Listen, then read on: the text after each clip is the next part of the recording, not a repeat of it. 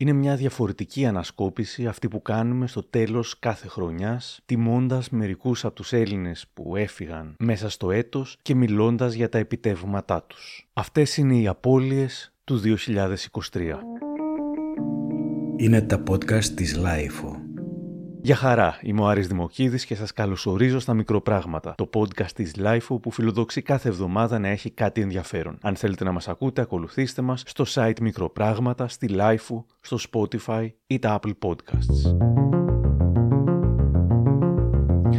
Ο χρόνος ξεκίνησε με την δυσάρεστη είδηση του θανάτου του συνθέτη Νότι Μαυρουδή. Τραυματίστηκε θανάσιμα στις 3 Ιανουαρίου έπειτα από πτώση από ύψος 3 μέτρων στο σπίτι του στην τοποθεσία Κουκουράβα στη μακρινή Μαγνησίας. Ήταν για διακοπές στο σπίτι του όταν λίγο μετά τις 8.30 το βράδυ έβαλε ένα ξύλο στα κάγκελα της αυλής του σπιτιού και πάτησε πάνω, ίσως για να διορθώσει κάτι, αλλά πιθανόν έχασε την ισορροπία του, ζαλίστηκε και έπεσε στο κενό. Τα πρώτα χρόνια της ζωής του τα είχε περάσει στις φυλακές Αβέροφ με τη μητέρα του, η οποία ήταν πολιτική κρατούμενη. Συνεργάστηκε με σπουδαίους ανθρώπους όπως ήταν ο Οδυσσέας Ελίτης, ο Ηλίας Πετρόπουλος, ο Μάνος Χατζηδάκης, ο Θανάσης Γκαϊφίλιας, η Αρλέτα, ο Σταμάτης Κραουνάκης, η Χάρης Αλεξίου, ο Γιώργος Νταλάρας και άλλοι.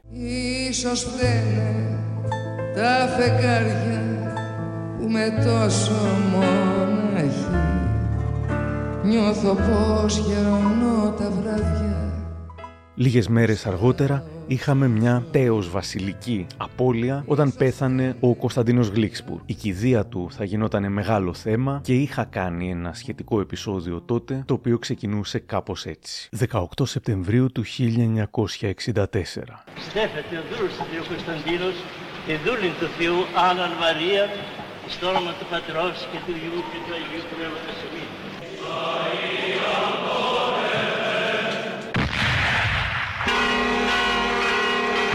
τα πυροβόλα του Λικαβητού αναγγέλουν βροντερά πως στην Ελλάδα τώρα βασιλεύει ο Κωνσταντίνος με την βασίλισσα Άννα Μαρία στο πλάι του. Να ζήσουν, να ευτυχήσουν, εύχεται μυριόστομα ο λαός.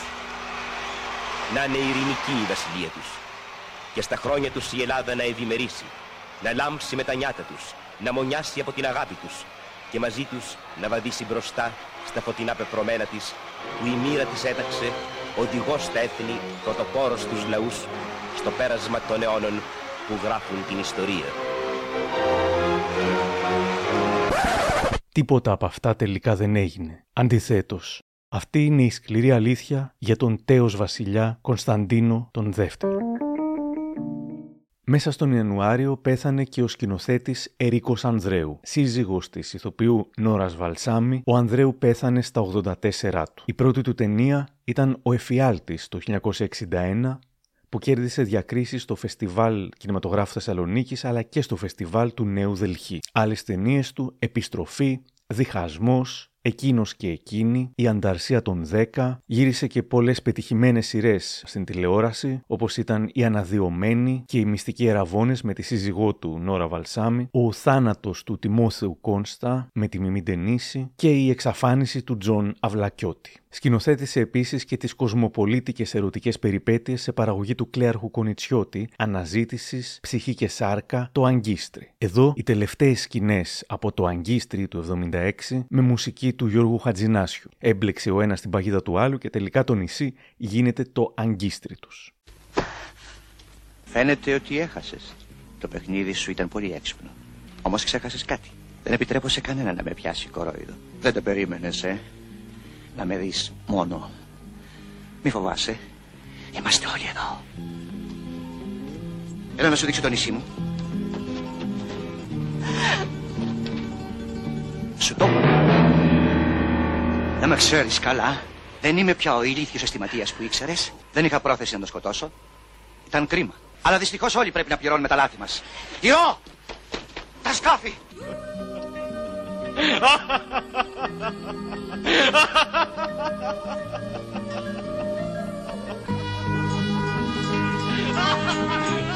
Μια μέρα μετά τον Ερίκο Ανδρέους, στις 21 Ιανουαρίου, φεύγει από τη ζωή ο μεγάλος πρωταγωνιστής και τραγουδιστής Νίκος Ξανθόπουλος. Αν τα γράμματα καταντάνε τον άνθρωπο σαν και εσάς, τότε να τα βράσω.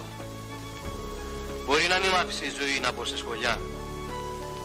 Κάτι λιμοκοντόρους όμως σαν και σένα τους πουλάω και τους αγοράζω, κατάλαβες. Γιατί εγώ τη ζωή την έμαθα από πρώτο χέρι και όχι από τα βιβλία. Τις ώρες που εσείς γλεντάγατε και χαρτοπέζατε, εγώ άνοιγα το βιβλίο όχι γιατί ήμουν υποχρεωμένος, αλλά για να μάθω πέντε πράγματα παραπάνω. Να ανοίξω τα ξερά μου, να μπορώ να βοηθήσω το διπλανό μου. Δεν μπορείς λοιπόν να με κοροϊδέψεις εσύ. Σπούδασα στη ζωή και ξέρω να ξεχωρίζω ποιο είναι αληθινό και ποιο κάλπικο. Έμαθα να έχω φιλότιμο. Κάτι που εσείς δεν μπορείτε να νιώσετε με όλα τα διπλώματά σας. Ένα πράγμα όμως πρέπει να σκεφτείτε. Πως είναι ντροπή την εξυπνάδα που σας δίνουν τα γράμματα να τη χρησιμοποιείτε για το κακό. Ντροπή! Ο Ξανθόπουλος ήταν 89 ετών και είχε γεννηθεί το 34, παιδί ποντίων προσφύγων, μεγάλωσε φτωχικά μαζί με τη μητέρα του, καθώς ο πατέρας του απουσίαζε για μεγάλα χρονικά διαστήματα, πρωταγωνίστησε σε μελοδραματικές ταινίες που τη δεκαετία του 60 έκαναν πάταγο, αργότερα όμως φαίνονταν κάπως αστείες και έτσι υπήρξαν και πολλές παροδίες τους, η διαφήμιση με την φωκαριάρα τη μάνα μου ή και αυτό το καταπληκτικό βίντεο mass-up του Ρόμπιν Σκουτέρι με τίτλο Ντολμάδες από μια ταινία του Ξανθόπουλου με τη Μάρθα Βούρτσι. Τα διάβασα στις εφημερίδες. Τίποτα άλλο δεν ήθελα αυτή τη στιγμή. Να μπορούσα να τσακίσω από ντολμάδες. Δεν καταλαβαίνω. Ντολμάδες. Δεν καταλαβαίνω. Πέρασε, Νίκο μου. Είναι όλα σαν και πρώτα. Χαμογελάω. Στο καλό ψυχή μου. Στο καλό καρδιά μου. Και κάτι ακόμα, Μάρθα. Γιατί κλαις καρδιά μου, τι συμβαίνει; Μόλις με είδες να μπαίνω, τα μάτια σου γέμισαν τολμάδες. Θέλω να χαμογελάς, αγάπη μου. Θέλω να σε δω να φεύγεις με χαμόγελο. Με το θάνατο του Ξανθόπουλου μάθαμε περισσότερα και για τον χαρακτήρα του, που έμοιαζε με τους ήρωές του. Ήταν καλόκαρδος, δοτικός και ακέραιος και δεν είχε διστάσει να παρατήσει τον κινηματογράφο για να κάνει αυτό που προτιμούσε, και ήταν το τραγούδι. Στις 17 Φεβρουαρίου πέθανε ο Μωυσής Ελισάφ, ο δήμαρχος Ιωαννίνων, ο πρώτος Εβραίος δήμαρχος της Ελλάδας μέχρι σήμερα. Μιλώντας στο κανάλι του Εβραϊκού Μουσείου της Ελλάδας θα αυτοσυστηνόταν. Λέγομαι Μωυσής Ελισάφ, γεννήθηκα στις 17 Ιουλίου του 1954 στα Γιάννενα Γεννήθηκα μόλις 10 χρόνια μετά την ολοκληρωτική καταστροφή της εβραϊκής κοινότητας των Ιωαννίνων. Μεγαλώσαμε κάτω από δύσκολες συνθήκες, χωρίς παππούδες, γιαγιάδες και με πολύ λίγους πια συγγενείς. Μπήκα στην ιατρική σχολή του Πανεπιστημίου Αθηνών το 1973. Το 2018 με την παρότρινση φίλων ήταν κάτι που συζητιόταν. Το όνομά μου έπαιζε για δήμαρχος εδώ και 20 χρόνια. Η πανεπιστημιακή μου καριέρα που με ενδιέφερε πρωτίστως, οι οικογενειακές αντιδράσεις και το γεγονός το ότι Εβραίος Δήμαρχος δεν θα εκλεγεί ποτέ σε αυτή την πόλη, με κράτησαν πάρα πολλά χρόνια να μην είμαι εγώ το πρώτο βιολί στην ορχήστρα. Το 2018 λέω πήρα την μεγάλη απόφαση. Και ενώ όντως κανείς δεν πίστευε ότι θα υπάρξει στην Ελλάδα Εβραίος Δήμαρχος, αυτός τα καταφέρνει. Σήμερα τα Γιάννενα έκαναν μια μεγάλη ανατροπή, ένα μεγάλο άλμα πρόοδου, με ένα στόχο, τα Γιάννενα της νέας εποχής. Μιλώντας στη LIFO και τη Νίκη Κουτουλούλη, ο Ελισάφ θα έλεγε πως οφείλω να ομολογήσω ότι στη ζωή μου δεν υπήρχαν επίσημες διακρίσεις. Στο επίπεδο της καθημερινότητας δεν παύεις, ωστόσο, να βιώνεις την καχυποψία και τα αρνητικά στερεότυπα που συνοδεύουν τους Εβραίους. Ήταν μια υπέρβαση η εκλογή μου, καταλήγει. Ήταν ένα μήνυμα πως τα στερεότυπα αρχίζουν να παίζουν δευτερεύοντα ρόλο και ο άλλος σε αξιολογεί βάσει αυτού που είσαι και όχι με βάση το θρήσκευμά σου. Στις 15 Μαρτίου πεθαίνει ο ποδοσφαιριστής Μίμης Παπαϊωάννου. Είχε αναδειχθεί ως ο κορυφαίος Έλληνας ποδοσφαιριστής του 20ου αιώνα από την Διεθνή Υπηρεσία Στατιστικής Ποδοσφαίρου. Έστειλε την μπάλα στα δίκτυα του Απόλλωνος με υπταμένη κεφαλιά, γράφοντας το 2-0. Αυτό ήταν και το τελικό σκορ του αγώνος ΑΕΚ Απόλλωνος. Εδώ, στο Στην Υγειά μας, τραγουδά τον ύμνο της. παλικάρια, σουτάρετε και σπάστε τα δοκάρια,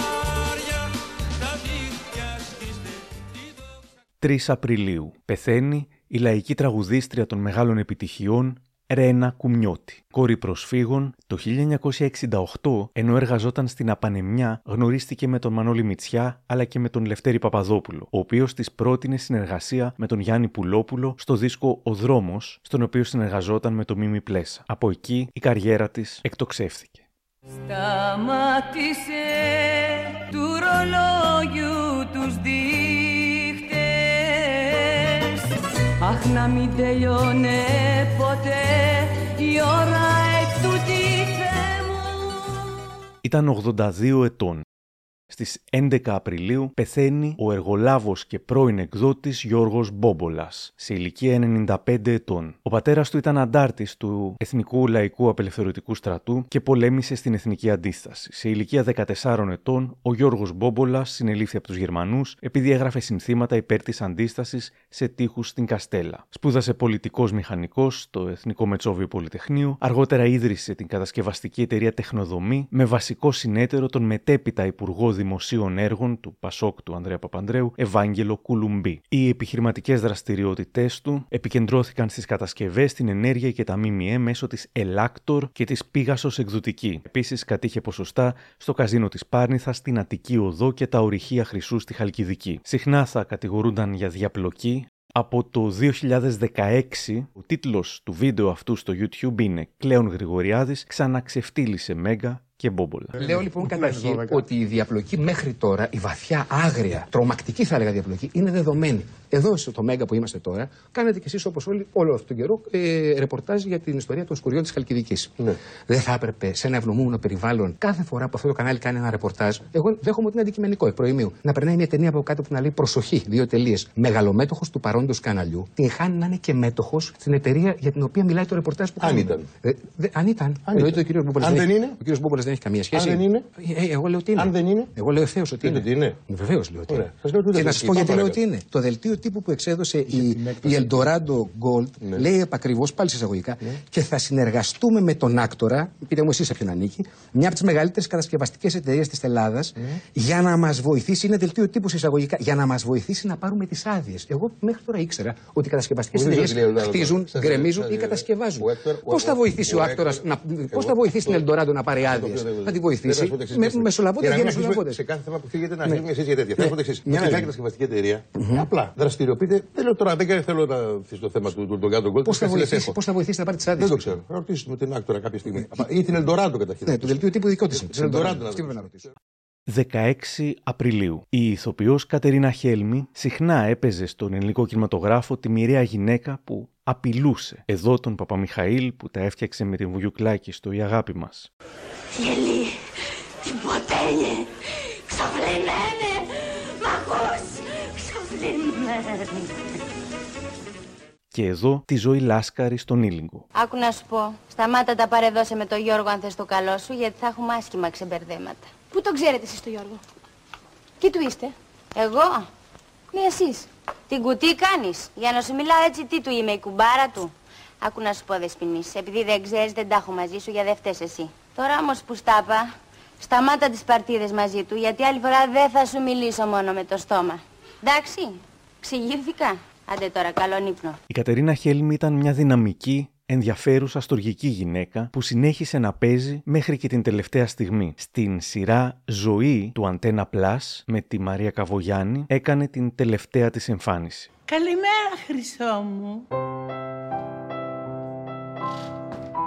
Και ο φόβος είναι πληγή, πάντα ασφράγιστη. Σε τρώει και συνεχίζεις να την ξύνεις. Ιδονίζεσαι με το γδάρσιμο. Υπνοτίζεσαι από το πορφυρό της χρώμα. Καίγεσαι από τη λάβα της. Μα την άνοιξη γεμίζουν τα λιβάδια με παπαρούνες. Λούζεται η φύση τον αιώνιο αιμάτινο μανδύα της. 15 Μαΐου του 2023. Μια είδηση που μας γέμισε θλίψη, κυρίες και κύριοι, μόλις έγινε γνωστή πριν από λίγο. Μια σπουδαία φωνή έσβησε. Την τελευταία του πνοή, σε ηλικία 89 ετών, άφησε νωρίς το πρωί της Δευτέρας ο γνωστός τραγουδιστής Γιάννης Βογιατζής. Ο αγαπημένος τραγουδιστής, ξάδερφος του ηθοποιού Γιάννη Βογιατζή, άφησε το δικό του στίγμα στη χρυσή εποχή του ελληνικού κινηματογράφου. Σ' αγαπώ ελληνικά οι θάλασσες οι χάντρες Θέλω κοντά σου να μείνω. Σου το παμιά και δυο και τρεις. Είχε τραγουδήσει βεβαίως τον ύμνο του Τριφυλιού, γνωστός για τα παναθηναϊκά του αισθήματα. Παναθηναϊκέ, πρωτάθλη της όλα τα σπορ πανότιμε Τη μέρα του θανάτου του Βογιατζή, ο Γιώργος Λιάγκας έχει καλεσμένο τον τραγουδιστή Πασχάλη και κρίνει σκόπιμο να τον ενημερώσει on air για τον θάνατο, προκαλώντας μια άβολη αλλά πιασάρικη στιγμή. Λοιπόν, Πασχάλη, θέλω να σε αποχαιρετήσω με μια δυσάρεστη είδηση ότι έφυγε από τη ζωή ο Γιάννης Βογιατζής. Α, α, πολύ δυσάρεστη είδηση. Ο Γιάννης Βογιατζής, ο, ο, τόσο, τραγουδιστής, αγαπητός, ο τόσο αγαπητός, ναι. συνάδελφος, τόσο ευχάριστος είναι. Α, πολύ δυσάρεστη είδηση, Γιώργο μου. Ναι, ναι. πολύ. Τώρα, το, τώρα, τώρα, τώρα, τώρα, τώρα μου το στείλω. Τόσες φορές τον... Πολύ λυπάμαι, πάρα πολύ λυπάμαι. Τι να πούμε. Θα έλεγε κανείς πως έτυχε, αλλά όταν μόλις τρεις μέρες μετά πεθαίνει ο επιχειρηματίας Στίβ Κακέτσης, γνωστός για τα νυχτερινά κέντρα, αλλά και τις σχέσεις του με την ηθοποιό Κατιάνα Μπαλανίκα και την τραγουδίστρια Άντζελα Δημητρίου, η Λίτσα Διαμάντη μαθαίνει από τον δημοσιογράφο της εκπομπής του Λιάγκα ότι πέθανε ο Κακέτσης. Έφυγε πριν από λίγες ώρες από τη ζωή ο Στίβ Κακέτσης. Α, σοβαρά, συλληπιτήρια θερμά. Εσείς είχατε συνεργαστεί μαζί του; Ναι, ναι, πολλές σεζόν. Εγώ πέρασα πάρα πολύ ωραία μαζί του, ήταν λεβέντης, τα πηγαίναμε πολύ καλά. Ένα μεγάλο παιδί και είχε και πολύ χιούμορ. Από την στήλη του Δημήτρη Ουγγαρέζου στο You Fly, κάτι που διάβασα πρόσφατα, αλλά ταιριάζει και με αυτά που είχαν συμβεί τον Μάιο και συμβαίνουν δυστυχώς συνέχεια. Να μην μιλήσω για το φαινόμενο του να επιδιώκεις αρρωστημένα αυτός που βγάζεις να μαθαίνει το δυσάρεστο από σένα. Ποια διεστραμμένη τηλεοπτική συνήθεια οδηγεί κάποιον να το κάνει αυτό, πόσο κοινικός μπορεί να είσαι για να μην πω ανέστητο και καταλήξω στο αδίστακτος;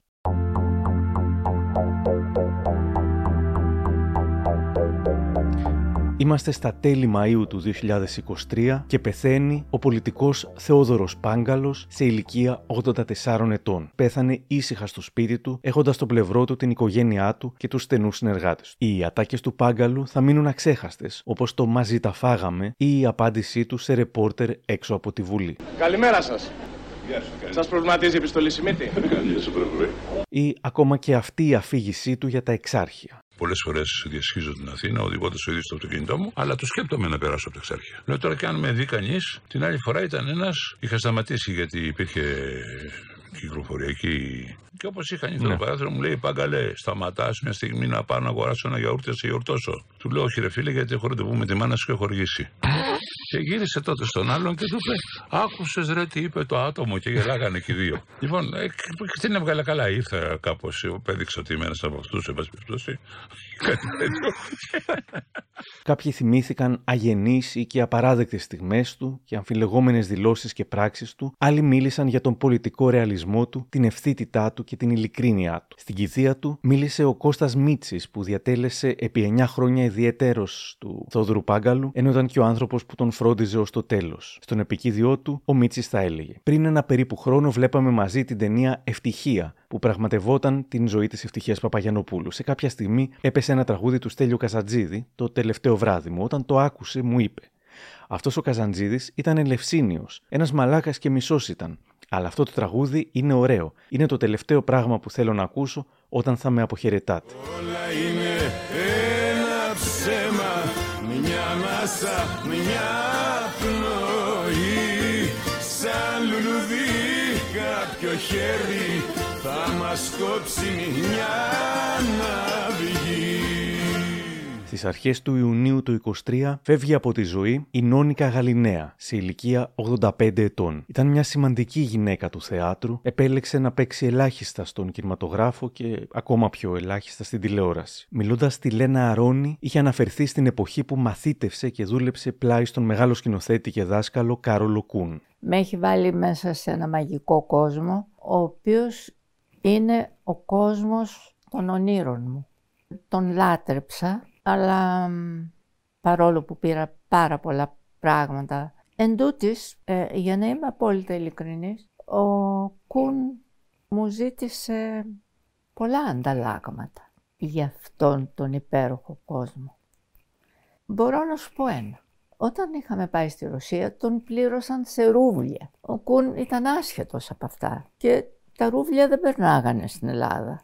Και του είπανε οι δικοί του, γιατί είχε βεβαίως μια αυλή ανθρώπων που δεν μπορώ να πω ότι ήμουνα πάρα πολύ οι αγαπημένοι τους. Του είπανε πάρε την όνικα και πηγαίνετε και αγοράστε πέτρες, θα τις πουλήσουμε στην Ελλάδα και θα έχει κάποια χρήματα. Όμως κανένας από όλο το θείασο και τους δικούς του δεν δέχτηκε να πάρει αυτές τις πέτρες, να τις κρύψει στον κόρφο του και ερχόμαστε με τρένο, μέσω οδυσσό και τα λοιπά, όπου γινόντουσαν σωματικοί έλεγχοι και έπρεπε αυτός ο άνθρωπος να είμαι εγώ. Όταν δεν μου έγινε σωματικός έλεγχος, αλλά εγώ πήγα να πεθάνω. Είμαι και πάρα πολύ φοβητσιάρα. Όταν φτάσαμε στην Ελλάδα και του πήγα το φάκελο με τις πέτρες, Α, μου λέει, εγώ δεν έχω ιδέα από τους uh, και σε παρακαλώ πάρα πολύ να πας εσύ. Πήγαινα σαν Λιτιάνα με τις πέτρες να πουλήσω τις πέτρες του Κούν. Παίξαμε στην Πιενάλε, με προβίβασε, με έκανε φαιά ήριδα, μέσα στους όρνηθες και τα λοιπά της Βενετία. Και μετά όταν γυρίσαμε υπήρχαν δύο συγκεκριμένα έργα με δύο συγκεκριμένους ρόλους. Δεν μου τον έδωσε το ρόλο και δεν μου έδωσε ούτε τον άλλο ρόλο. Και τότε βρήκα όλο το κουράγιο και πάψανε τα πόδια μου να τρέμουνε όσο έτρεμα όταν πήγα να δώσω εξετάσεις. Κατέβηκα τα ίδια σκαλιά χωρίς να τρέμουνε τα γόνατά μου. Άνοιξα την πόρτα που έκανε πρόβα. Αδιανόητο. Αδιανόητο. Σηκώθηκε όρθιος, τρελαθήκαν όλοι, μείναν έτσι και είπα λυπάμαι πάρα πολύ, είναι πολύ μεγάλη ανάγκη Πέντε λεφτά πρέπει να σας απασχολήσω. Μου λέει κάνω πρόβα. Του λέω δεν γίνεται κύριε Κούν, είναι ανωτεραπεία. Και πήγαμε στο γραφείο του και του είπα είμαι υποχρεωμένη να φύγω γιατί δεν μπορώ να αναπνεύσω. Γιατί δεν μου επιτρέπεται να έχω εμπιστοσύνη και σεβασμό προς το άτομό μου. Δεν μπορώ να ζήσω έτσι. Και αλλά έφυγα. Δεν φοβόσουν. Από μικρή δεν φοβόσουν. Αυτό δεν το φοβάμαι. Πάντως ξέρεις, βάζοντάς τα σε μια ζυγαριά, γιατί έχω πάντα μια ζυγαριά, δεν ανεβαίνω ποτέ, γιατί την τρέμω. την κοιτάω μακριά. Γιατί όλα είναι μια ζυγαριά στη ζωή. Βάζοντας τα μεν και τα δε, τι έχω εισπράξει; Και τι έχω πληρώσει, βγαίνω κερδισμένη. Και σε ένα αφιέρωμα που είχε γίνει από τον πρωινό καφέ το 2003 για τον Αλέκο Αλεξανδράκη, ο οποίος υπήρξε σύντροφός της για περίπου 20 χρόνια και έπαιζαν μαζί συνέχεια στο θέατρο, η Νόνικα Γαλινέα θα έλεγε Αισθάνομαι πάρα πολύ τυχερή που βρέθηκε στη ζωή μου και που τόσο απλόχερα και με τον ωραιότερο τρόπο μου πρόσφερε τόσα πράγματα ώστε η θεατρική μου πορεία και η προσωπική μου ζωή να είναι μια πάρα πολύ ωραία ανάμνηση για μένα. 5 Ιουνίου. Ο αθλητικογράφος Γιώργος Γεωργίου πεθαίνει σε ηλικία 71 ετών. Για την πολυτάραχη ζωή και καριέρα του έχω κάνει ένα ξεχωριστό podcast ολόκληρη η ζωή του στη σκληρή αλήθεια για τον Γιώργο Γεωργίου. Στις 10 Ιουνίου πεθαίνει ο μουσικοσυνθέτης Γιάννης Μαρκόπουλος. Είχε γεννηθεί στο Ηράκλειο Κρήτης. Τα έργα του πολλά. Ζάβαρα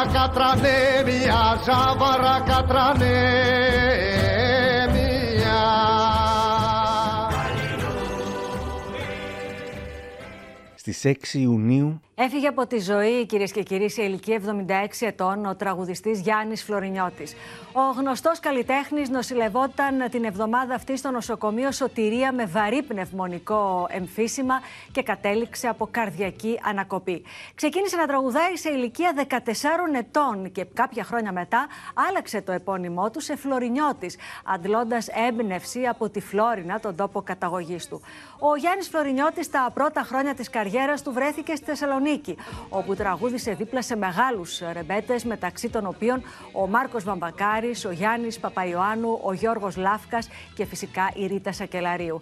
Στις αρχές της δεκαετίας του 70 ξεκίνησε να δουλεύει στην Αθήνα σε διάφορα κέντρα, τραγουδώντας και χορεύοντας πάντα ντυμένος εκεντρικά. Είχε επιτυχία και δέχτηκε όμως και πολύ μεγάλη κριτική. Ήμουν ο πρώτος λαϊκός τραγουδιστής που ντύθηκε κεντρικά. Μπέρδεψα το μοντέρνο με το λαϊκό. Άλλοι δεν το τολμούσαν να το κάνουν, είχε πει, υποστηρίζοντας τις επιλογές του και αδιαφορώντας για τα σχόλια που δεχόταν.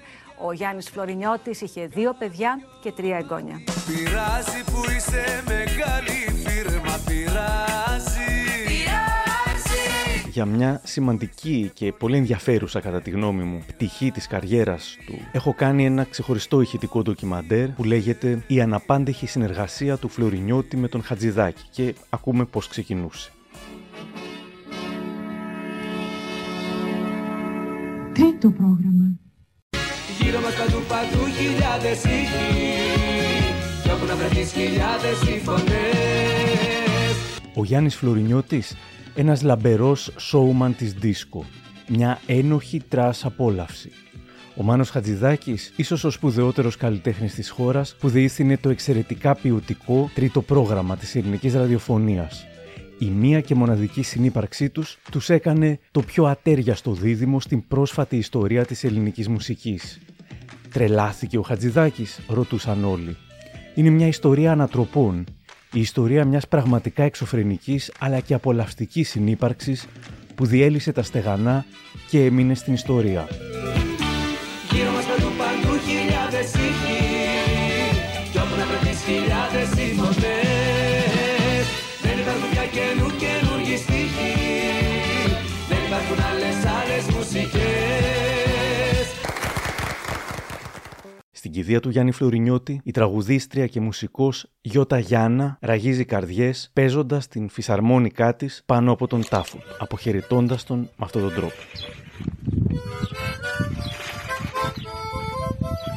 Ούτε ένα μήνα αργότερα, τις 5 Ιουλίου, η Γιώτα Γιάννα φεύγει από τη ζωή.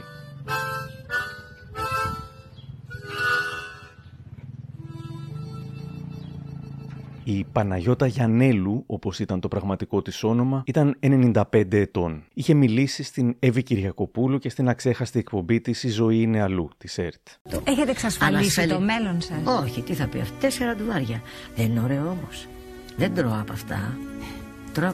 Έτσι δεν είναι. Δεν έκοψε κανείς το τσιμέντο για να φάει. Αλλά η αξιοπρέπεια και η θέση και η στάση ζωής προδίδει αν θες να το κάνεις αυτό ή όχι. Εγώ δεν θέλω να το κάνω αυτό. Είμαι καλά. Το καταλαβαίνετε πόσο σημασία έχει αυτό. Θέλω να πεθάνω όρθια, πώς να σας πω.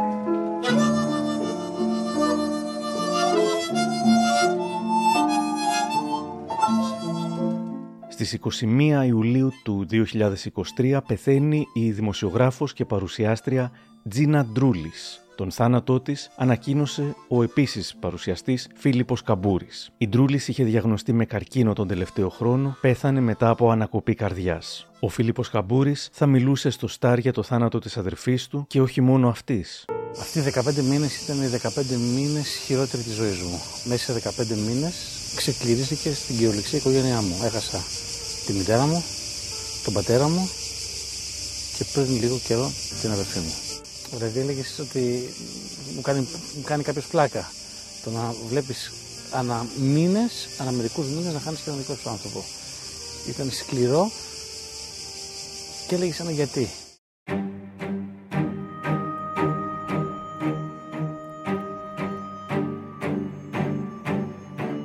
24 Ιουλίου πεθαίνει σε ηλικία 80 ετών η Μαριάννα Βαρδινογιάννη. Ήταν γνωστή για το ανθρωπιστικό έργο της. Από το 1999 ήταν πρέσβης καλής θελήσεως της UNESCO. Το 2020 τιμήθηκε με το βραβείο Νέλσον Μαντέλα από τον ΟΗΕ. Είναι η μοναδική Ελληνίδα στην οποία έχει απονεμηθεί η μεγαλόσταυρος του τάγματος της ευποιίας της ελληνικής δημοκρατίας, το 20. Για κάποιες άλλες πτυχές της όμως είχε μιλήσει στο φίλο της συγγραφέα Βασίλη Βασιλικό, με αφορμή το βιβλίο της «Προσεγγίζοντας τη γυναικεία ταυτότητα, αναζητήσεις στη μινοϊκή κοινωνία». Πώς γράψατε αυτό το βιβλίο που είναι νομίζω η διατριβής σας στο Πανεπιστήμιο της Αγγλίας όπου σπουδάσατε αρχαιολογία.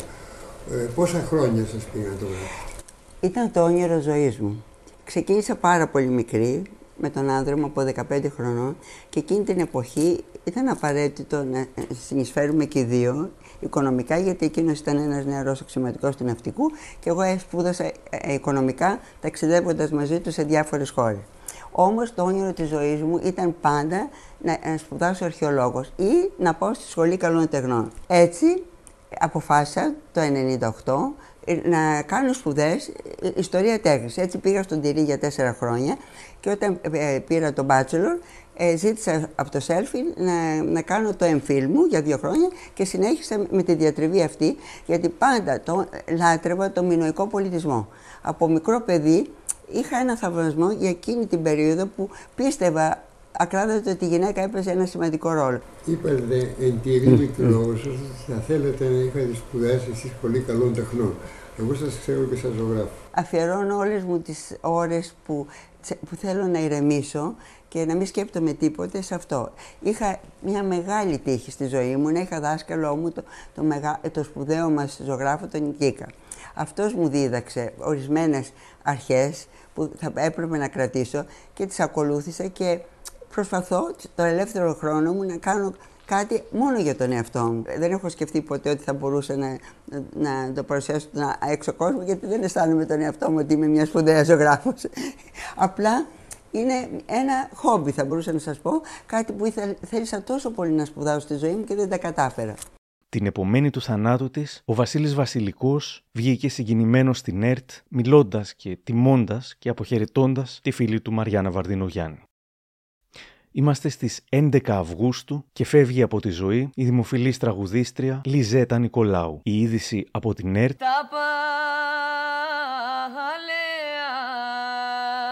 Με τη φωνή της δημιουργούσε εικόνες, συναισθήματα, σκορπούσε ρίγη συγκίνησης, ιδιαίτερα όταν τραγουδούσε για τον Πόντο, περήφανη για την καταγωγή της.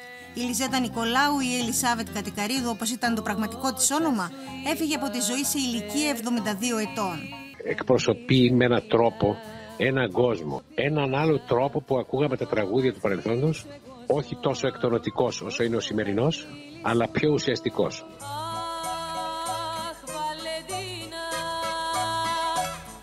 Λιζέτα Νικολάου μπήκε στη δισκογραφία το 1973 με τραγούδια σε μουσική Τάκη Σούκα και στίχους του Ηρακλή Παπασιδέρη. Από το 1973 έως το τέλος του 1976 συνεργάστηκε στο Πάλκο και στη δισκογραφία με τον Βασίλη Τσιτσάνη, ενώ έγινε ευρέως γνωστή με τα τραγούδια του Γιάννη Μαρκόπουλου. Συνεργάστηκε μεταξύ άλλων με τον Μίκη Θοδωράκη, τον Γιάννη Σπανό, τον Δήμο Μούτσι και τον Χρήστο Νικολόπουλο. Ήταν μια εξαιρετική τραγουδίστρια και ένας υπέροχος άνθρωπος. Όχι μόνο αυτό, αλλά κράτησε μια ποιοτική γραμμή στην πορεία της. Μα να μην λυπάσαι, μα να μην με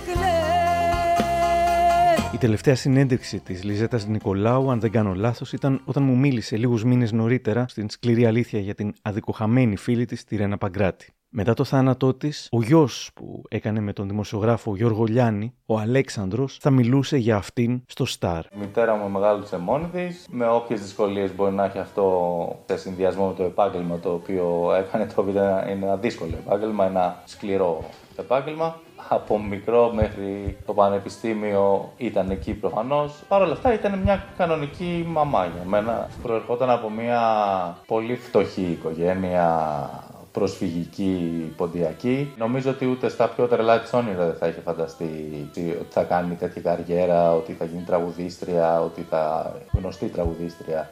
Η μητέρα μου ήταν άνθρωπος παραδοσιακός οικογένεια. Αυτό ήταν ένα κομμάτι. Το άλλο κομμάτι ήταν να κάνει παιδιά, να δει εγγόνια κτλ. Οπότε όλα αυτά έγιναν. Θεωρώ ότι δεν, ε, δεν έφυγε με κάποιο. Το δεν θέλω να παράπονο, αλλά με κάτι, κάποια επιθυμία που να μην έχει εκπληρωθεί. Όχι, Μια γενιά χαμένη.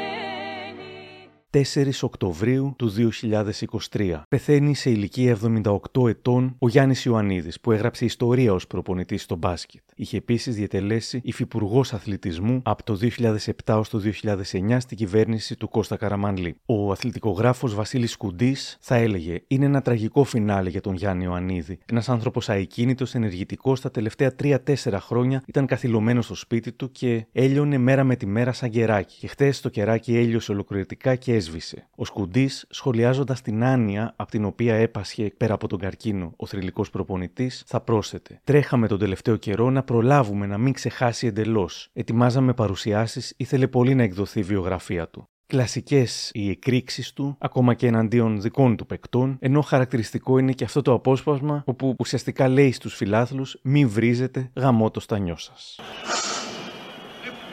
Μην βρίζετε Βούλγαροι και τα λοιπά εθνικά θέματα.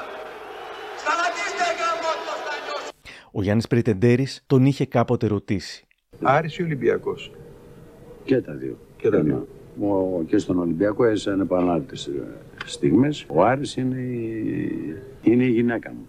Πώς να το πω, ή ο άντρας μου. Τόσο πολύ. Η οικογένεια είναι. Λοιπόν, ο Ολυμπιακός είναι Το αίσθημα. το, δηλαδή είσαι έντονας. Ήταν όμως σαφές και από τα λόγια του, αλλά και από ό,τι έγινε μετά το θάνατό του, ποια πόλη και ποια ομάδα ήταν για πάντα στην καρδιά του. Και στην καρδιά ποια πόλης και ομάδας θα παραμείνει για πάντα. Εκατοντάδες φίλοι του Άρη λένε αντίο με συνθήματα στο Γιάννη Ιωαννίδη. Έξω από το δεύτερο σπίτι του, του Αλεξάνδριο της Θεσσαλονίκης, όπου μεγαλούργησε μέσα και έξω από τις τέσσερις γραμμές. Ο Νίκος Γκάλης συντετριμένος δίπλα στο φέρετρο. Θα έλεγα ότι είναι άντρας. Ό,τι είχε να σου πει το έλεγε απευθείας στο πρόσωπό σου. Είχε όραμα από μικρό παιδί να κάνει τον Άρη μεγάλη ομάδα και τα κατάφερε. Σαν μεγάλο αδελφό τον είχα. Δύο μέρες μετά τον Γιάννη Ιωαννίδη στις 6 Οκτωβρίου Πείτε του πως πεθαίνω Αγέροχη. Και τώρα μάγκες πάστε για τα γραφεία σας και αφήστε μίσχη Στα 90 της χρόνια η Μέρη Χρονοπούλου πέρασε στο πάνθεον του καλλιτεχνικού στερεώματος, αφήνοντας ανεξίτηλο το σημάδι της. Πώς θα θέλατε να σας θυμούνται; Όπως με θυμούνται τώρα. Ελεύθερη, κυμπάρισα, διαβάζω στο διαδίκτυο, λεβέντισα. Τα κόκκινα φανάρια. Να μην ξανακάνουμε Χριστούγεννα εδώ μέσα ε. Το χώμα βάφτηκε κόκκινο. Αυτό το χαρτί λέει ότι θεωρούμε φωνιάδες στους πατεράδες μας και τα αδέλφια μας που πέθαναν πριν από τέσσερα χρόνια για να πάρουν λίγο χώμα δικό τους Ορατό της μηδέν. Εσύ είσαι ένα μικρό αδελφό Νομίζω τον αγαπάς νοσηρά Γοργόνες και μάγκες. Καμαρούλα μια σαλιά Το 2021 τιμήθηκε για τη συνολική προσφορά της στον κινηματογράφο. Η ζωή της ήταν γεμάτη προκλήσεις. Για 20 χρόνια έμεινε παράλυτης ύστερα από τροχαίο ατύχημα το 1999. Όμως δεν το έβαλε κάτω και κατάφερε να περπατήσει ξανά. Κατεβήκα στην ομόνια, έκανε πανηγυρίδα μου, εγώ Παναθηναϊκάρα, πάπου προς πάπου, που γαρίσκε το χρυσό τριφύλι. Υπήρξε αραβωνιασμένη με τον Ανδρέα Μπάρκουλη, ενώ συνδέθηκε με δυνατή φιλία με τον Νίκο Κουρκουλό. Σε ενοχλώ. Η τελευταία συνέντευξή της ήταν στο Open και τον Γιάννη Αρμουτίδη. Θα μετακομίσεις από την Παιανία. Λέω να φύγω, ναι. Αρκετά χρόνια. Ήθελα να ζήσω βουκολικά. Ναι. Αρκετά χρόνια Ναι. έζησα. Ναι. Τώρα με έχει πιάσει μανία να κατέβω στο κέντρο πάλι. Ναι, μέρη μου, αλλά τα πάρτι σου ήταν ηρωικά, έτσι. Τα πάρτι γύρω από την πισίνα, στο Ναι, υπέροχο σπίτι. τώρα δεν έχω όρεξη για πολλά πάρτι. Την πισίνα μου πήγα να πνιγώ πέρυσι, την παράτησα. Δεν ξέρω. Τα βαριέμαι όλα. Εκεί. Ε, Άρχισα και βαριέμαι. Τα ενδιαφέροντα στην Στο Αθήνα; κέντρο. Θες, Οι ήθελες- συνθήκες ήταν τέτοιες, άτυχες. Κατάφερα να μην αποκτήσω ένα δικό μου παιδί. Αν γύριζα πίσω το χρόνο, θα έκανα παιδιά. Μετά το σκέφτηκα, έχω τόσο μεγάλο δεσμό με το χαμόγελο του παιδιού. Έχω δώσει τα πάντα μου στο χαμόγελο του παιδιού. Είναι η οικογένειά μου. Και τελικά έχω 34.000 παιδιά, το ξέρεις. Και για το πώς παρέμενε λαμπερή παρά τις δυσκολίες της ζωής, θα έλεγε. Ήμουν 20 χρόνια παράλυτη. Ναι. 10 χρόνια καμένη. Τρία χρόνια έκανα φυσικοθεραπεία για να περπατήσω. Και σε όλα αυτά τα 20 τόσο τρία χρόνια, Έμεινες πανέμορφη. κάθε Δευτέρα έκανα μια, ένα facelifting. Ναι. Δεν συνδέεσαι με τα αντικείμενα. Με την ύλη καθόλου. Μπορείς να ζεις με την άνεση μιας μεγάλης κυρίας τρώγοντας σε ακριβά εστιατόρια με την Ή ίδια στα άνεση βρώμικα. να τρως τα βρώμικα της λεωφόρου συγκρού. Πεθαίνω για τα βρώμικα. Αγαπάς τα κορίτσια της συγκρού. Φόρεσαν τα ρούχα σου, έκαναν drag queen show, έγιναν μέρη χρονοπούλου. Κοίτα, ε, τα ρούχα μου πολλές τρανς έχω Ε; δουλέψει. Τα έχω χαρίσει σε πολλές τρανς. Στις 6 Οκτωβρίου πεθαίνει σε ηλικία 47 ετών ο Στέλιος Φαϊτάκης, ένας εικαστικός που συνέδεσε στα έργα του πληθώρα τρόπων καλλιτεχνικής δημιουργίας που πηγάζουν από διαφορετικές παραδόσεις. Είχε γεννηθεί το 1976 στην Αθήνα και είχε ειδικευτεί στην αγιογραφία με τρόπο αλλιώτικο. Ακούμε τον Στέλιο Φαϊτάκη όταν πριν από 10 χρόνια είχε μιλήσει σε μια εκδήλωση του Συλλόγου Ελλήνων Αρχαιολόγων με τίτλο Μνημεία στη σύγχρονη τέχνη, νοηματοδοτήσεις και παραλλαγές. Βλέπουμε ότι είναι πολύ περιορίσει από τη Βυζαντινή τέχνη, την κριτική σχολή. Μπορούμε να ρωτήσουμε πώς το επέλεξες αυτή την δεν είναι η μόνη επιρροή, αλλά είναι, η, είναι ο βασικός μου τρόπος, ναι, είναι το, το θεμέλιο, ας πούμε, της δουλειάς μου.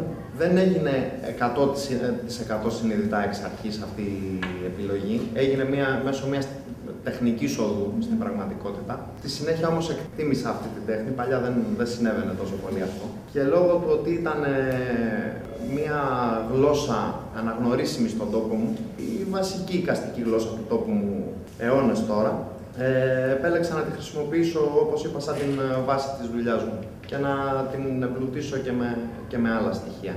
Ο Φαϊτάκης ήταν επίσης γνωστός στο χώρο της street art ως bizarre, όχι μόνο στην Ελλάδα. Λίγες μέρες μετά βανδαλίστηκε μια τοιχογραφία του που κοσμούσε το μαντρότυχο εργοστασίου από το 2003. Άγνωστοι έγραψαν το δικό τους αντίο πάνω σε αυτήν καταστρέφοντάς την. Αντίο bizarre θα σε θυμόμαστε για πάντα.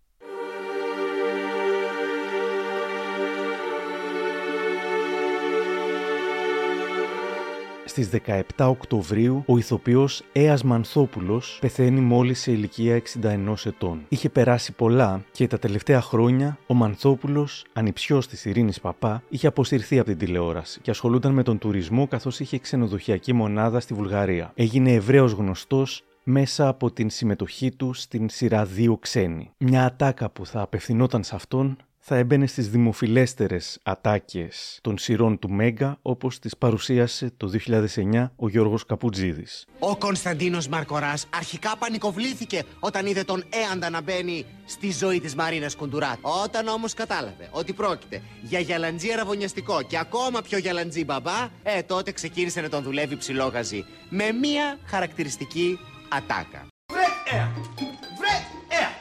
Αύριο το πρωί έχεις γύρισμα και είσαι ακόμα ξυπνίος. Θα σε πατσίσω, έα μου, θα σε πατσίσω. Όταν ήμασταν μαζί στο κρατικό παλιά, ε, με πείραζε και μου έλεγε Βρέα, βρέα, πού ήσουν χθες το βράδυ, τι έκανες εκεί πέρα, πώς πήγες με τον ρόλο. Και όταν ξαφνικά βρεθήκαμε μετά στους δύο ξένους που ήταν και χιουμοριστικό, ε, αποφάσισε μόνος του να, το, να συνεχίσει την πλάκα και μέσα στο πλατό. Ενώ δεν ήταν γραμμένο πουθενά αυτό από τον Ρίγα. Α, βρέα, βρέα, θα σε μαλώσω. Και τι βρε, τι έκανα; Μα πίζα σε αγιο γυναίκα, μα δεν προσέχεις καθόλου. Έφυγε από τη ζωή η Ματούλα ένας άνθρωπος που νομίζω ότι αυτό και μόνο λέει τα πάντα τι λέμε με το μικρό της όνομα.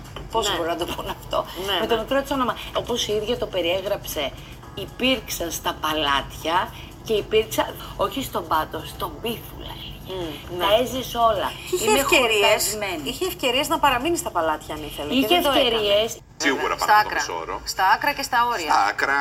Ναι, Λέω την άκουσα, φορές, σε πολλά πράγματα στα άκουσα η τελευταία της συνέντευξη πρέπει να ήταν αυτή που έδωσε στον Άρη Δημοκίδη για το podcast που έκανε Α, το για τον Ανδρέα Μπάρκουλη. Δεν είχα σκεφτεί αυτό που είπε η Νάνση Ζαμπέτογλου ότι ίσως να είναι και η τελευταία της συνέντευξη. Το ενδιαφέρον είναι πως ενώ την είχα πάρει για κάποιες δηλώσεις σχετικά με τον Ανδρέα Μπάρκουλη που ήταν το θέμα του επεισοδίου μου, καταλήξαμε να μιλάμε για ώρες και παρόλες τις αντιφάσεις και τα αρνητικά που πρώτη η ίδια παραδεχόταν, είχα χαρεί που είχα μιλήσει με μια γενναία γυναίκα. Μου είχε δώσει μάλιστα την άδεια να κάνω ένα επεισόδιο για αυτήν με βάση τη συνέντευξη που μου είχε δώσει. Παρουσιάζω μια αναδρομή ζωής της γυναίκας για την οποία είχαν πει ένας χρόνος ζωής κάποιου είναι μόλις μια μέρα της Ματούλας. Η Ματούλα και με το θάνατό της ακόμα έκανε μπαμ. Ήταν φυσικά τα αίτια, τσακώνονταν στα πρωινάδικα, γιατί δεν νοιάστηκε κανείς για έως και 9 μέρες που ήταν ίσως νεκρή στο σπίτι της, γιατί ο γιος της δεν την έψαξε και της κρατούσε κακή έω το θάνατό της; Η Ματούλα ήταν μια κινούμενη είδηση όταν ζούσε, χωρίς να κάνει απολύτως τίποτα. Το ίδιο, καλός ή κακός, και τώρα. Αυτή είναι η σκληρή αλήθεια για τη Ματούλα.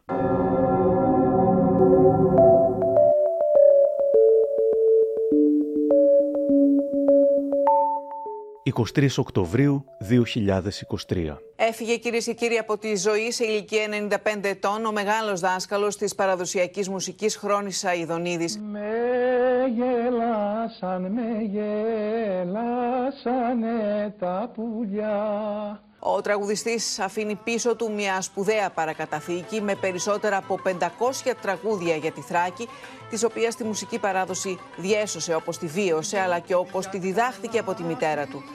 Με τη συνδρομή του, το θρακιώτικο τραγούδι αγαπήθηκε σε κάθε γωνιά της Ελλάδας και ταξίδεψε σε ολόκληρο τον κόσμο. Μία από τις κορυφαίες στιγμές της καλλιτεχνικής του διαδρομής ήταν στην τελετή λήξης των Ολυμπιακών Αγώνων της Αθήνας το 2004, όταν σκόρπισε ρίγη συγκίνησης με το παραδοσιακό καθιστικό τραγούδι «Φίλοι μου καλώς ορίσα».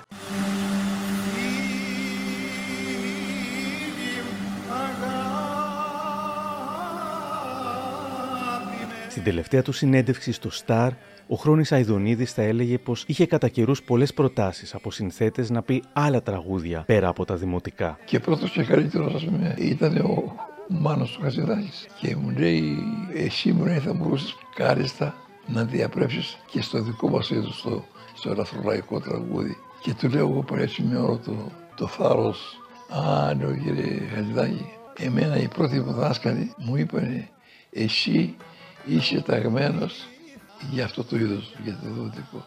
Και εγώ τους υποσχέθηκα ότι θα το υπηρετήσω. Μπράβο μου λέει, να σε φιλήσω μου λέει.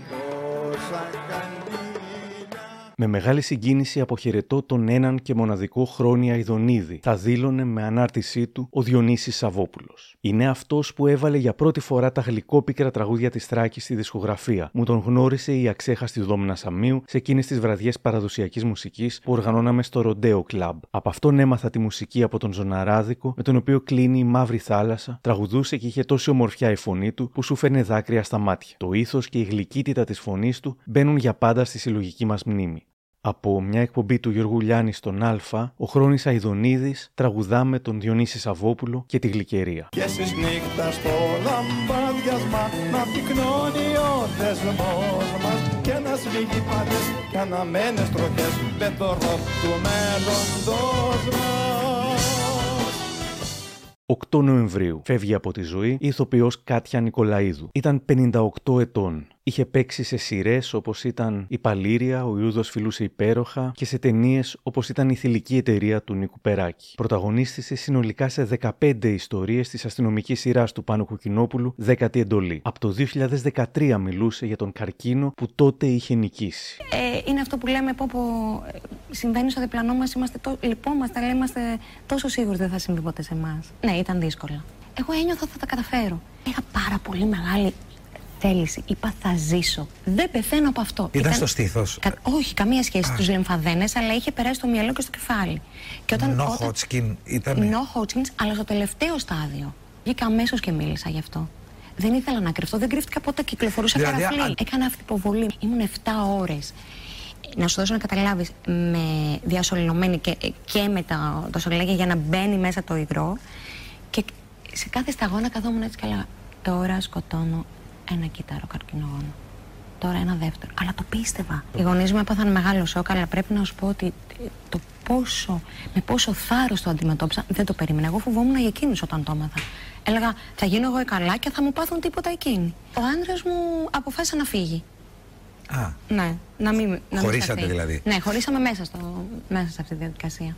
Σου κόστησε αυτό; Περισσότερο από την αρρώστια πρέπει να σου πω. Α. Σε ανθρώπινο επίπεδο έρχεται μια μέρα που μπορεί να μην ξημερώσει άλλη και δεν νιώθεις ότι, θα σου κρατήσει, ότι είναι εκεί να σου κρατήσει το χέρι, σαν άνθρωπος νιώθεις άσχημα. Από την εκπομπή FaceTime με την Face Κορδά, την επομένη του θανάτου της.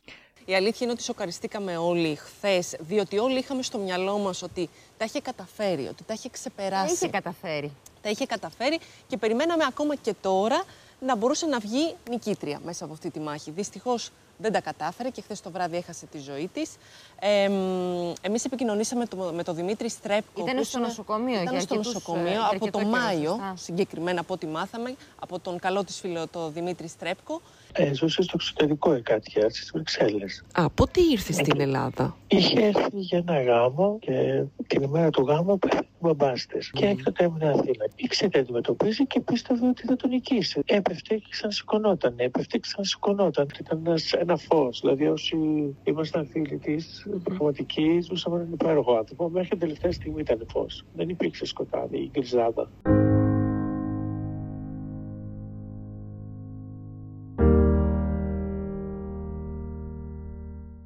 10 Νοεμβρίου. Ναι, καλημέρα. Με μια δυσάρεστη είδηση. Δυστυχώς έφυγε από τη ζωή σε ηλικία 86 χρονών ο Σπύρος Φωκάς. Ο Σπύρος Ανδρουτσόπουλο, όπως ήταν το πραγματικό Ναι. του όνομα, είχε γεννηθεί πράγματι στην Πάτρα το 1937. Ήταν καλλιτεχνικά γνωστός βέβαια ο Σπύρος Φωκάς, με σημαντική καριέρα και στο εξωτερικό, καθώς είχε παίξει πολλές ταινίε, ο Ρόκο και τα αδέρφια του, του Βισκόντι, το Διαμάντι του Νείλου. Ενδιαφέρον είχε η κηδεία του, όπου η πολυαγαπημένη του γυναίκα, τιμένη στα λευκά, κάλεσε τους παρευρισκόμενους να μην πενθήσουν τον θάνατο του Φωκά, αλλά να γιορτάσουν τη ζωή του. Χορεύοντας το αγαπημένο του Ζεϊμπέκη, κοντιμένη στα λευκά, τον αποχαιρέτησε η σύζυγός του.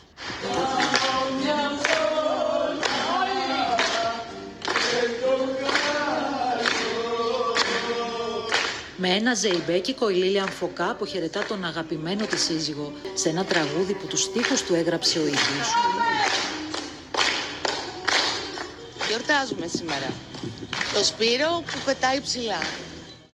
30 Νοεμβρίου. Νωρίτερα τον ακούσαμε να συνομιλεί με την Μαριάννα Βαρδινογιάννη. Λίγους μήνες μετά τον δικό της θάνατο θα έφευγε και αυτός από τη ζωή. Ήταν 89 ετών και ο συγγραφέας Χρήστος Χομενίδης θα έγραφε. Από όλους τους συγγραφείς που έχω γνωρίσει προσωπικά, ο Βασίλης Βασιλικός ήταν ο πιο χαρισματικός στη συντροφιά, ο πιο συναρπαστικός στις διηγήσεις του, ο πιο κοσμοπολίτης, ο πιο καλόκαρδος, ο πιο γενναιόδωρος. Ίσως επειδή ήταν ο πιο ταλαντούχος. Εάν κάτι με κάνει σήμερα να χαμογελάω, είναι ότι ο Βασίλης έζησε όπως ήθελε. Γεύτηκε την κάθε στιγμή, απόλαυσε ουσιαστικά την κάθε μέρα. Το έργο του όχι απλώς θα αντέξει στο χρόνο, αλλά και θα επανεκτιμηθεί. Ο Βασίλης Βασιλικός διήβρινε τους ορίζοντες της ελληνικής λογοτεχνίας. Αποφασιστικά, γενναία. Γεια σου, Βασίλη Βασιλικέ. Τα πήγες θαυμάσια.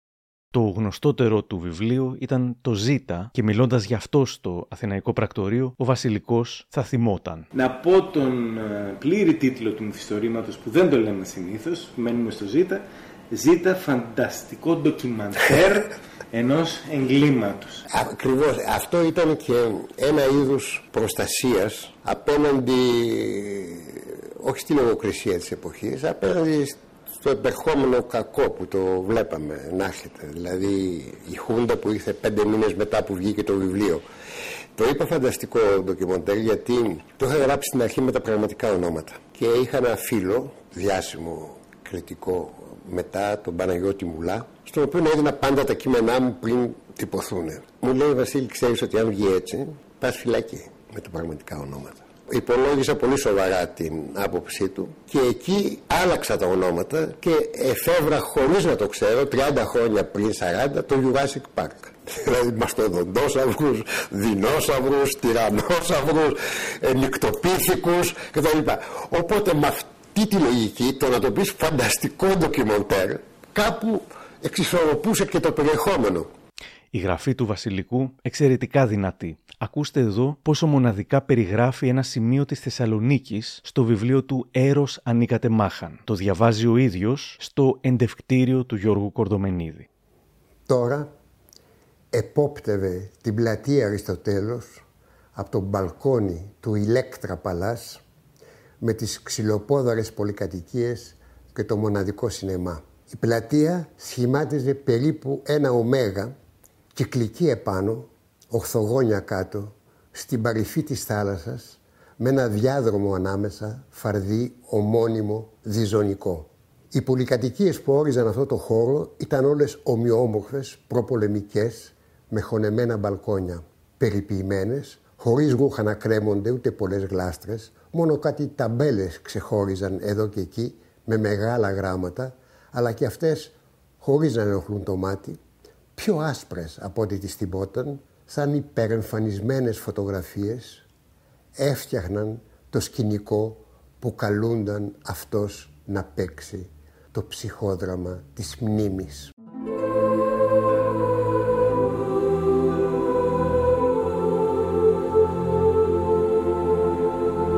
Στις 2 Δεκεμβρίου πέθανε ο ράπερ Mo Skills σε ηλικία 38 ετών. Γεννημένος ως Δήμος Ρούσος, πέθανε από ανακοπή καρδιάς. Το τελευταίο καιρό είχε μετακομίσει με την οικογένειά του στην Κύπρο. Το 2021, μιλώντας στον Αντώνη Κωνσταντάρα και στον Παύλο Τουμπέκη στο Night Calls, είχε ξεκινήσει την κουβέντα ως εξής. Κάτσε λίγο γιατί κλαίει το μωρό. Ω, Γιουλά, θα ξέρεις είχαμε. πόσο παραγάνει Περιμένουμε, το πορτά. περιμένουμε. Πω πω κάτσε, Τι γίνεται τώρα, πρέπει να πάω εκεί, δεν ξέρω τι γίνεται. Θα σηκωθεί και θα τρέχει μπεμπά. Θες να πεταχτείς. Ναι, για περίμενε. Ναι, περιμένω, περιμένω. Είναι ψυχή μου; Είναι καρδούλα μου; Ο Mo Skills ήταν γνωστός για το Giovanni, για πάντα στο λιμάνι, τραγούδι που είχε γράψει για τον παλιό ποδοσφαιριστή του Ολυμπιακού, ο οποίος μάλιστα το είχε ακούσει και το είχε βάλει και ως ringtone στο κινητό του.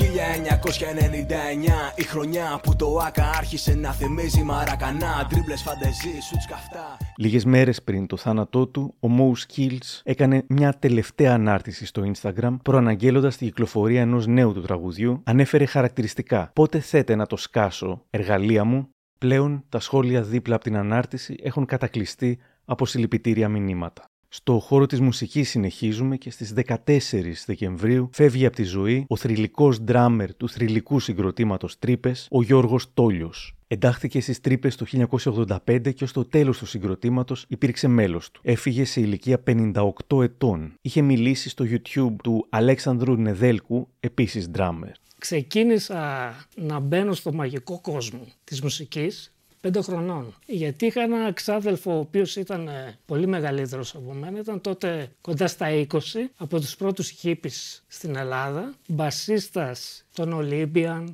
των ε, Idols κτλ. κτλ με ταξίδια στο εξωτερικό και όλα αυτά, ο οποίος βέβαια από αυτά τα ταξίδια στο εξωτερικό έφερνε και δίσκους που τότε δεν ξέραμε ότι υπήρχαν. Εκεί όταν πέντε χρονών ακούς το Hololota Love, Ε, ναι, ρε, το Highway Star ας πούμε. Σοκ, έτσι. Σοκ, μεγάλο. Το Come Together και όλα αυτά, εν μέσω μπουζουκιών και...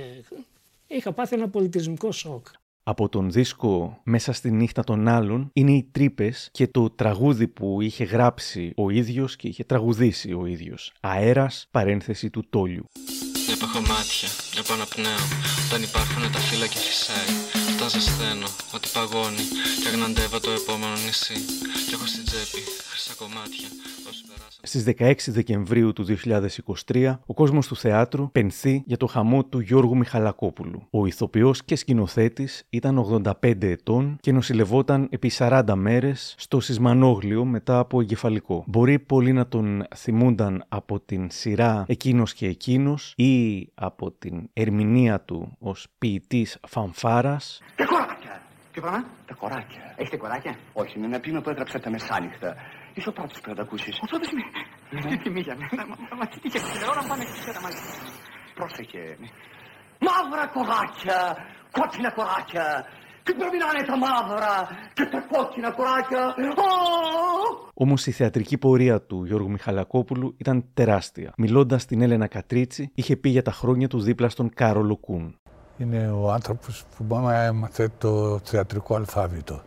Την αυστηρότητά του στη δουλειά, το ιδιαίτερο χιούμορ του, ένας σπουδαίος δάσκαλος που δεν συναντάται εύκολα, με μια ανατροφή που υπολόγιζε τον απέναντι, κατάφερνε και έβλεπε τις γωνιές σου και είχε την ευχαίρεια να τις φωτίσει. Αξέχαστη η εμφάνισή του στην ταινία του Θόδωρου Αγγελόπουλου «Το βλέμμα του Οδυσσέα» το 1995, εδώ από μια σκηνή του με τον Χάρβεϊ Καϊτέλ. στο Τζιτσάνι, στον Καβάφη, στο Τσέγκεβάρα, στο Μάη του 68, στη Σαντορίνη. Τότε σε εμάς τους δυο. Κοιμηθήκαμε γλυκά σε έναν κόσμο και ξυπνήσαμε βίαια σε έναν άλλον.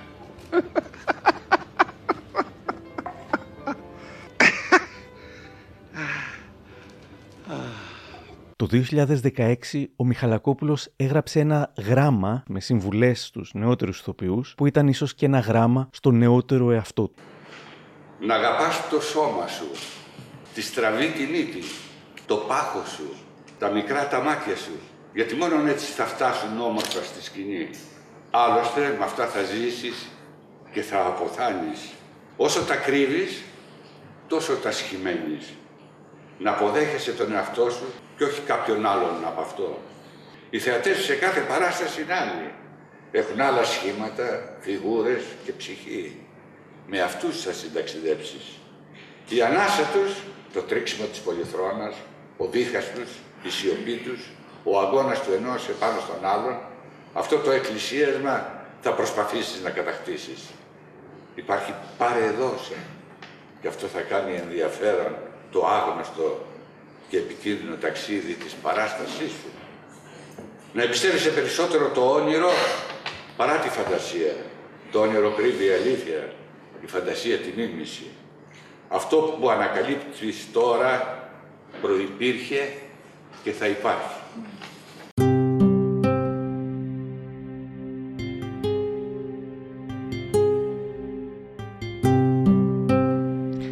Στις 19 Δεκεμβρίου, περίπου 6 μήνες μετά τον θάνατο του πατέρα του, Γιάννη Φλωρινιώτη, πεθαίνει ο Νίκος Φλωρινιώτης, μόλις στα 39 του. Ο Νίκος Φλωρινιώτης μαζί με την αδερφή του Ανούλα Φλωρινιώτη ήταν καλλιτέχνες ακολουθώντας τα βήματα του πατέρα τους. Η αδερφή του Άννα αποκάλυψε πως έγιναν πολλά λάθη σε σχέση με τον καρκίνο του. Του έβγαλαν μια ελιά και δεν την έστειλαν για βιοψία. Ήταν μια ελιά στον νόμο. Μετά το σημείο έγινε σαν κίστη, σαν λίπομα και ο Νίκος Φλωρινιώτης πήγε να το βγάλει σε κρατικό νοσοκομείο. Του είπαν, έλα σε δύο εβδομάδες να πάρεις τη βιοψία. Ο Νίκος φοβόταν να πάει. Τον είχαμε τρελάνει να πάει. Τελικά πήγε μετά από ένα μήνα και του είπαν ότι δεν υπάρχει καμία βιοψία και ότι την είχε πάρει και δεν βρίσκουμε κάτι. Χάθηκε. Θεώρησε λοιπόν ο αδερφός μου ότι από τη στιγμή που δεν τον ειδοποίησε κανείς δεν θα ήταν κάτι σοβαρό.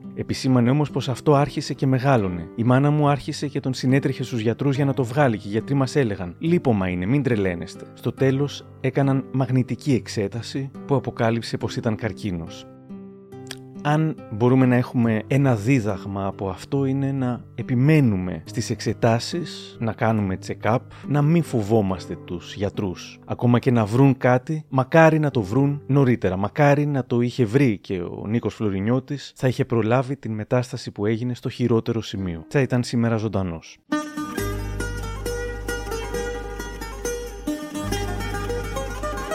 Και ένα update καθώς την παραμονή των Χριστουγέννων έφυγε από τη ζωή ο λαϊκός τραγουδιστής Βασίλης Καράς στα 70 του χρόνια. Δύο μέρες νωρίτερα είχε εισαχθεί με κορονοϊό στο διαβαλκανικό στη Θεσσαλονίκη. Το τελευταίο διάστημα έδινε γενναία μάχη με τον καρκίνο. Το πραγματικό του όνομα ήταν Βασίλειος Κεσογλίδης και είχε γεννηθεί στο κοκκινοχώρι Καβάλας το 1953. Όταν ήταν 10 ετών πήγε με την οικογένειά του στη Θεσσαλονίκη και στα 16 του έκανε την πρώτη του εμφάνιση στο νυχτερινό κέντρο πρόσφυγας στον Εύωσμο Θεσσαλονίκης. Παράλληλα εργαζόταν ως μηχανικός αυτοκινήτων τη δεύτερη δεύτερη μεγάλη αγάπη του μετά το τραγούδι. Η καριέρα του μεγάλη και κανένας δεν είχε να πει κακό λόγο για αυτόν. Η τελευταία του εμφάνιση ήταν τον Οκτώβριο του 23 σε live του Fame Story. Μίλησε τηλεφωνικά για πρώτη φορά δημόσια μετά από καιρό και μετά την έντονη φημολογία για την εξέλιξη της υγείας του. Είχε βγει φήμη ότι είχε πεθάνει. Είμαι εδώ, θα έλεγε μεταξύ άλλων. Βασίλη, καλησπέρα! Καλησπέρα Νικόλα. Σε ευχαριστώ πάρα πάρα πολύ για τη φιλοξενία αυτή τη μικρούλα. Αλλά θα ήθελα να ευχαριστήσω και όλο τον ελληνικό λαό και όλο το συνάθμι για το ενδιαφέρον και αυτά που δει για την αγάπη, τίποτε παραπάνω. Τι αγάπη είναι θέμα.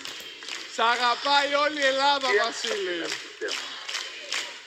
Τι ομορφιά. Εμείς περιμένουμε σύντομα να είσαι κοντά μας. Ο Θεός να μας δίνει δύναμη, να είμαστε γεροί και να βλεπόμαστε. Να βλεπόμαστε και να σε έχουμε αγκαλιά. Να εδώ Αντώνης Ρέμος. Θέλει να σου πει... Γεια- Αντώνη. Βασίλη, Ακούω. Βασίλη μου, αγάπη μου, σ' αγαπάμε πάρα πολύ και χαίρομαι που σ' ακούω δυνατό και καλό και νιώθω ότι είσαι, είσαι ξανά ο Βασίλης έτσι όπως το ξέρουμε και όπως το αγαπάμε και όπως σε νιώθουμε. Πιτσιρίκο. Ε, πιτσιρίκο. Σ' ακούω, σ' ακούω. Είμαι εδώ. Το ξέρω, θα Αυτό. είσαι για πάντα εδώ. Πάντα θα είσαι εδώ, Βασίλη. Εδώ θα μείνω Δεν πάω πουθενά Η αγάπη μου είσαι εσύ Και δεν σ' αφήνω Δεν είχα σκοπό να σας ψυχοπλακώσω σήμερα, ούτε και πέρσι που είχα κάνει το αντίστοιχο για τις απώλειες του 22. Ήθελα να τιμήσω όσους έφυγαν και να επενθυμίσω σε όσους είμαστε ακόμα εδώ ότι η ζωή είναι μικρή και εύθραυστη και πως το μόνο που μπορούμε να κάνουμε είναι να τη ζήσουμε όπως μας αρέσει. Κλείνουμε με ένα απόσπασμα από την ταινία του Χάρη Παπαδόπουλου προς την ελευθερία του 1996 με πρωταγωνίστρια τη Μέρη Χρονοπούλου.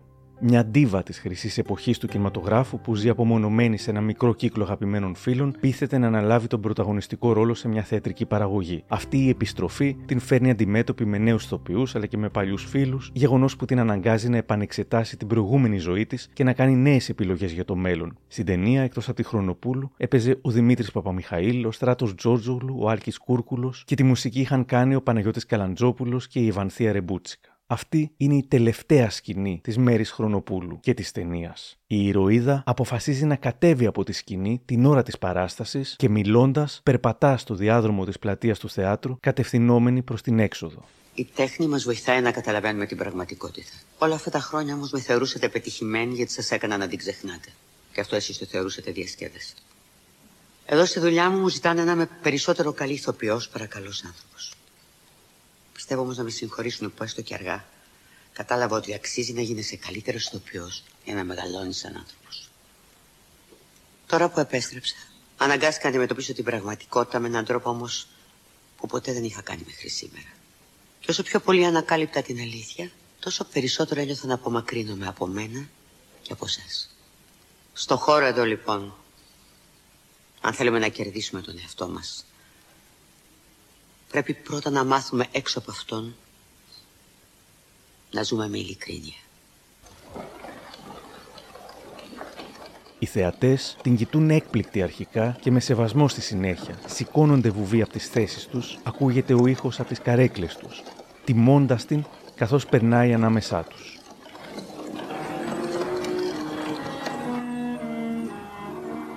Η ηρωίδα βγαίνει από το θέατρο. Με αργό αλλά σταθερό βήμα περπατά στην νυχτερινή Αθήνα, ανάμεσα στα αμάξια, τους ανθρώπους, τα φώτα. Και καθώς η ταινία προς την ελευθερία φτάνει προς το τέλος της και ξεκινάει η μελαγχολικά θριαμβευτική μουσική, η ηρωίδα κόντρα στο κύμα περπατά προς την ελευθερία της και κερδίζει το στίχημα της ζωής.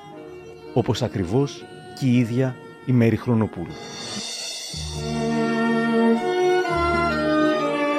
Κάπου εδώ τελειώσαμε και το επόμενο μας επεισόδιο θα τιμήσει τους ζωντανούς. Ετοιμαστείτε για τα βραβεία των μικροπραγμάτων, στους καλύτερους και τις καλύτερες, σύμφωνα με την τελείως υποκειμενική άποψή μου, Έλληνες και Ελληνίδες του 2023. Καλά Χριστούγεννα. Για χαρά.